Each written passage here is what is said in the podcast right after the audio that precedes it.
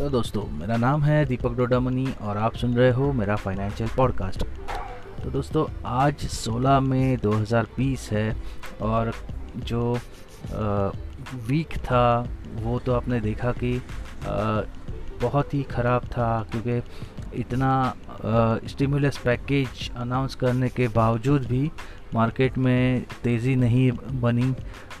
नौ हज़ार पैंतालीस तक मार्केट कल गिरा है। और वहाँ से उसमें थोड़ी बहुत रिकवरी आई। नौ हज़ार चार सौ का जो जो इम्पोर्टेंट रेजिस्टेंस है निफ्टी पे, उसको सस्टेन नहीं कर पा रहा है। उसके ऊपर मार्केट बहुत टाइम से उस, वहाँ से ही घूम रहा है। और नीचे 9000 का अभी भी जो सपोर्ट है वो बना हुआ है।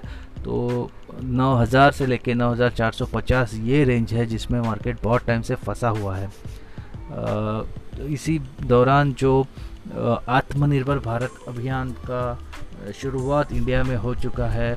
उससे रिलेटेड हर एक दिन हमारे जो अर्थ मंत्री है फाइनेंस मिनिस्टर निर्मला सीतारमन जी, वो आकर अलग अलग सेक्टर के लिए जो भी प्लान है गवर्नमेंट के, वो बता रहे हैं। और उसमें ही कल जो तीसरा सत्र था, उसमें फार्मर्स हो डेयरी हो, या एनिमल हस्बेंड्री हो, और जो फिशरीज़ हो फिशरमैन्स हो, इन सारी इंडस्ट्रीज़ के लिए कई घोषणाएँ की गई, जिसमें से कुछ जो इम्पोर्टेंट है वो मैं डिस्कस करना चाहूँगा। एक लाख करोड़ का एग्रीकल्चर फंड यूज़ होने वाला है फार्म गेट इंफ्रास्ट्रक्चर बनाने के लिए, जिसमें सप्लाई चेन मैनेजमेंट आ गया, उसके बाद स्टोरेज आ गया रेफ्रिजरेशन आ गया और जो भी इम्पोर्टेंट एक इंफ्रास्ट्रक्चर लगता है फार्म प्रोड्यूस को प्रोड्यूसर से लेके कंज्यूमर तक पहुँचाने के लिए तो उसके लिए गवर्नमेंट एक लाख करोड़ का एग्रीकल्चर फंड इस्तेमाल करने वाली है। और उसके अलावा चार हज़ार करोड़ तक का फंड दिया जाएगा हर्बल कल्टीवेशन के लिए। दोस्तों, आपने देखा रहेगा कि इम्यूनिटी बढ़ाने के लिए कोविड 19 के समय काफ़ी हर्बल प्रोडक्ट्स मार्केट में बहुत ही ज़्यादा वॉल्यूम में बिक रहे हैं। तो गवर्नमेंट ने वही सोच के चार हज़ार करोड़ का फंड रखा है हर्बल कल्टीवेशन के लिए, जिसमें जनौषधि बनाई जाएगी। गंगा नदी के किनारे करीब 800 हेक्टर तक का जगह में हर्बल औषधि, वहाँ पे खेती होगी। तो इस तरीके से आयुष का जो डिपार्टमेंट है, उसके लिए ये बहुत बड़ा एक इनिशिएटिव रहेगा। उसके बाद हज़ार करोड़ उन्होंने स्कीम है माइक्रो फ़ूड एंटरप्राइजेस के लिए। तो माइक्रो फ़ूड एंटरप्राइजेस में जो फ़ूड का प्रोसेसिंग करने वाला इंडस्ट्रीज़ है, वो आती है, जो आलू से वेफर्स बनाते हैं या फिर फ्रूट से जैम बनाते हैं। तो इस तरीके के जो माइक्रो फ़ूड एंटरप्राइजेस होते हैं उनको जो भी तकलीफ़ हुई है इस लॉकडाउन के वजह से, जो उनका बिजनेसेस बंद हुआ है तो उनको सपोर्ट करने के लिए अराउंड दस हज़ार करोड़ तक का यहाँ पे गवर्नमेंट हेल्प करने वाला है। और प्रधानमंत्री मत्स्य संपदा योजना के अंडर तो बीस हज़ार करोड़ का एक फ़ंड उन्होंने फिशरमैन के लिए रखा है, जिसमें जो उनका बोट है उसका इंश्योरेंस होगा जो भी उनका लाइफ है उसका भी इंश्योरेंस होगा। उसके अलावा जो फ़िशिंग से रिलेटेड अलग अलग रिक्वायरमेंट है इक्विपमेंट्स हो गए जाली हो गए। उसके बाद जो आ, उसका जो फ़ार्मिंग के लिए जो भी रिक्वायरमेंट होता है वो सारा का सारा चीज़ इसके अंडर इंक्लूड होगा। और एनिमल हस्बेंड्री का जो इंफ्रास्ट्रक्चर है उसके लिए पंद्रह हज़ार करोड़ रखे हुए हैं। हमारे यहाँ पे जो पशु संसाधन है उसको उन, उसके लिए ये पंद्रह हज़ार करोड़ है।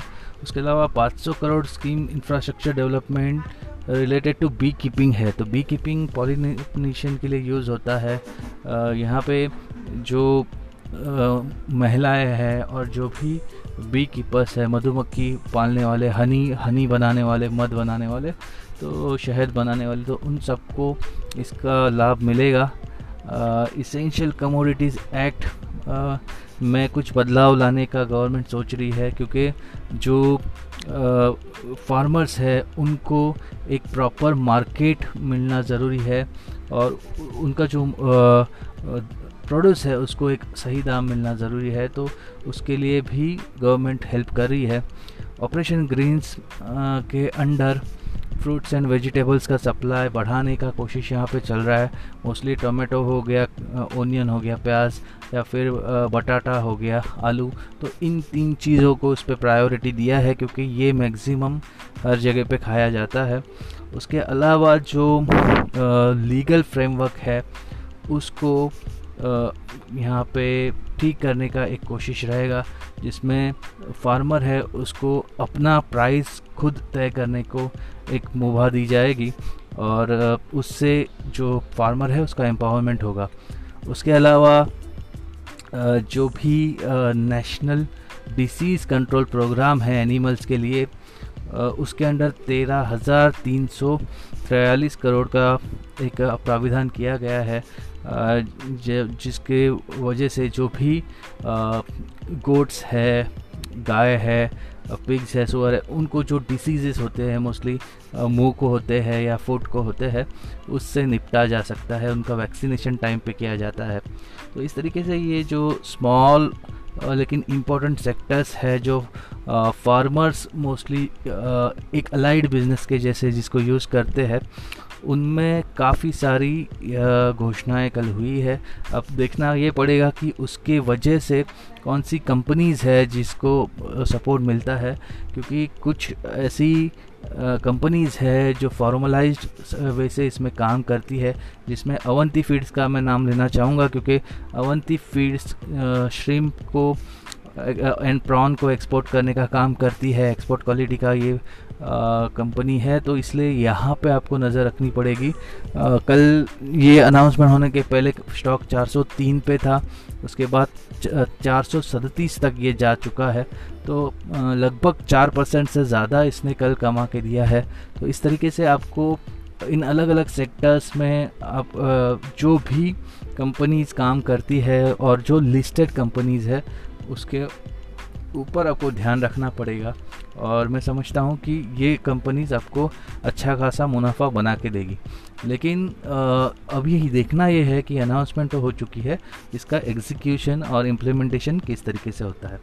तो दोस्तों, ये था कल जो भी निर्मला सीतारमन जी का जो स्पीच हुआ, उसके बारे में एक ब्रीफ आपको ये मेरा पॉडकास्ट कैसे लगता है, आप इसका फीडबैक मुझे ज़रूर दे सकते हो।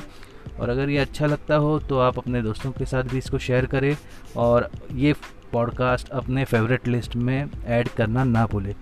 So thank you very much have a great weekend goodbye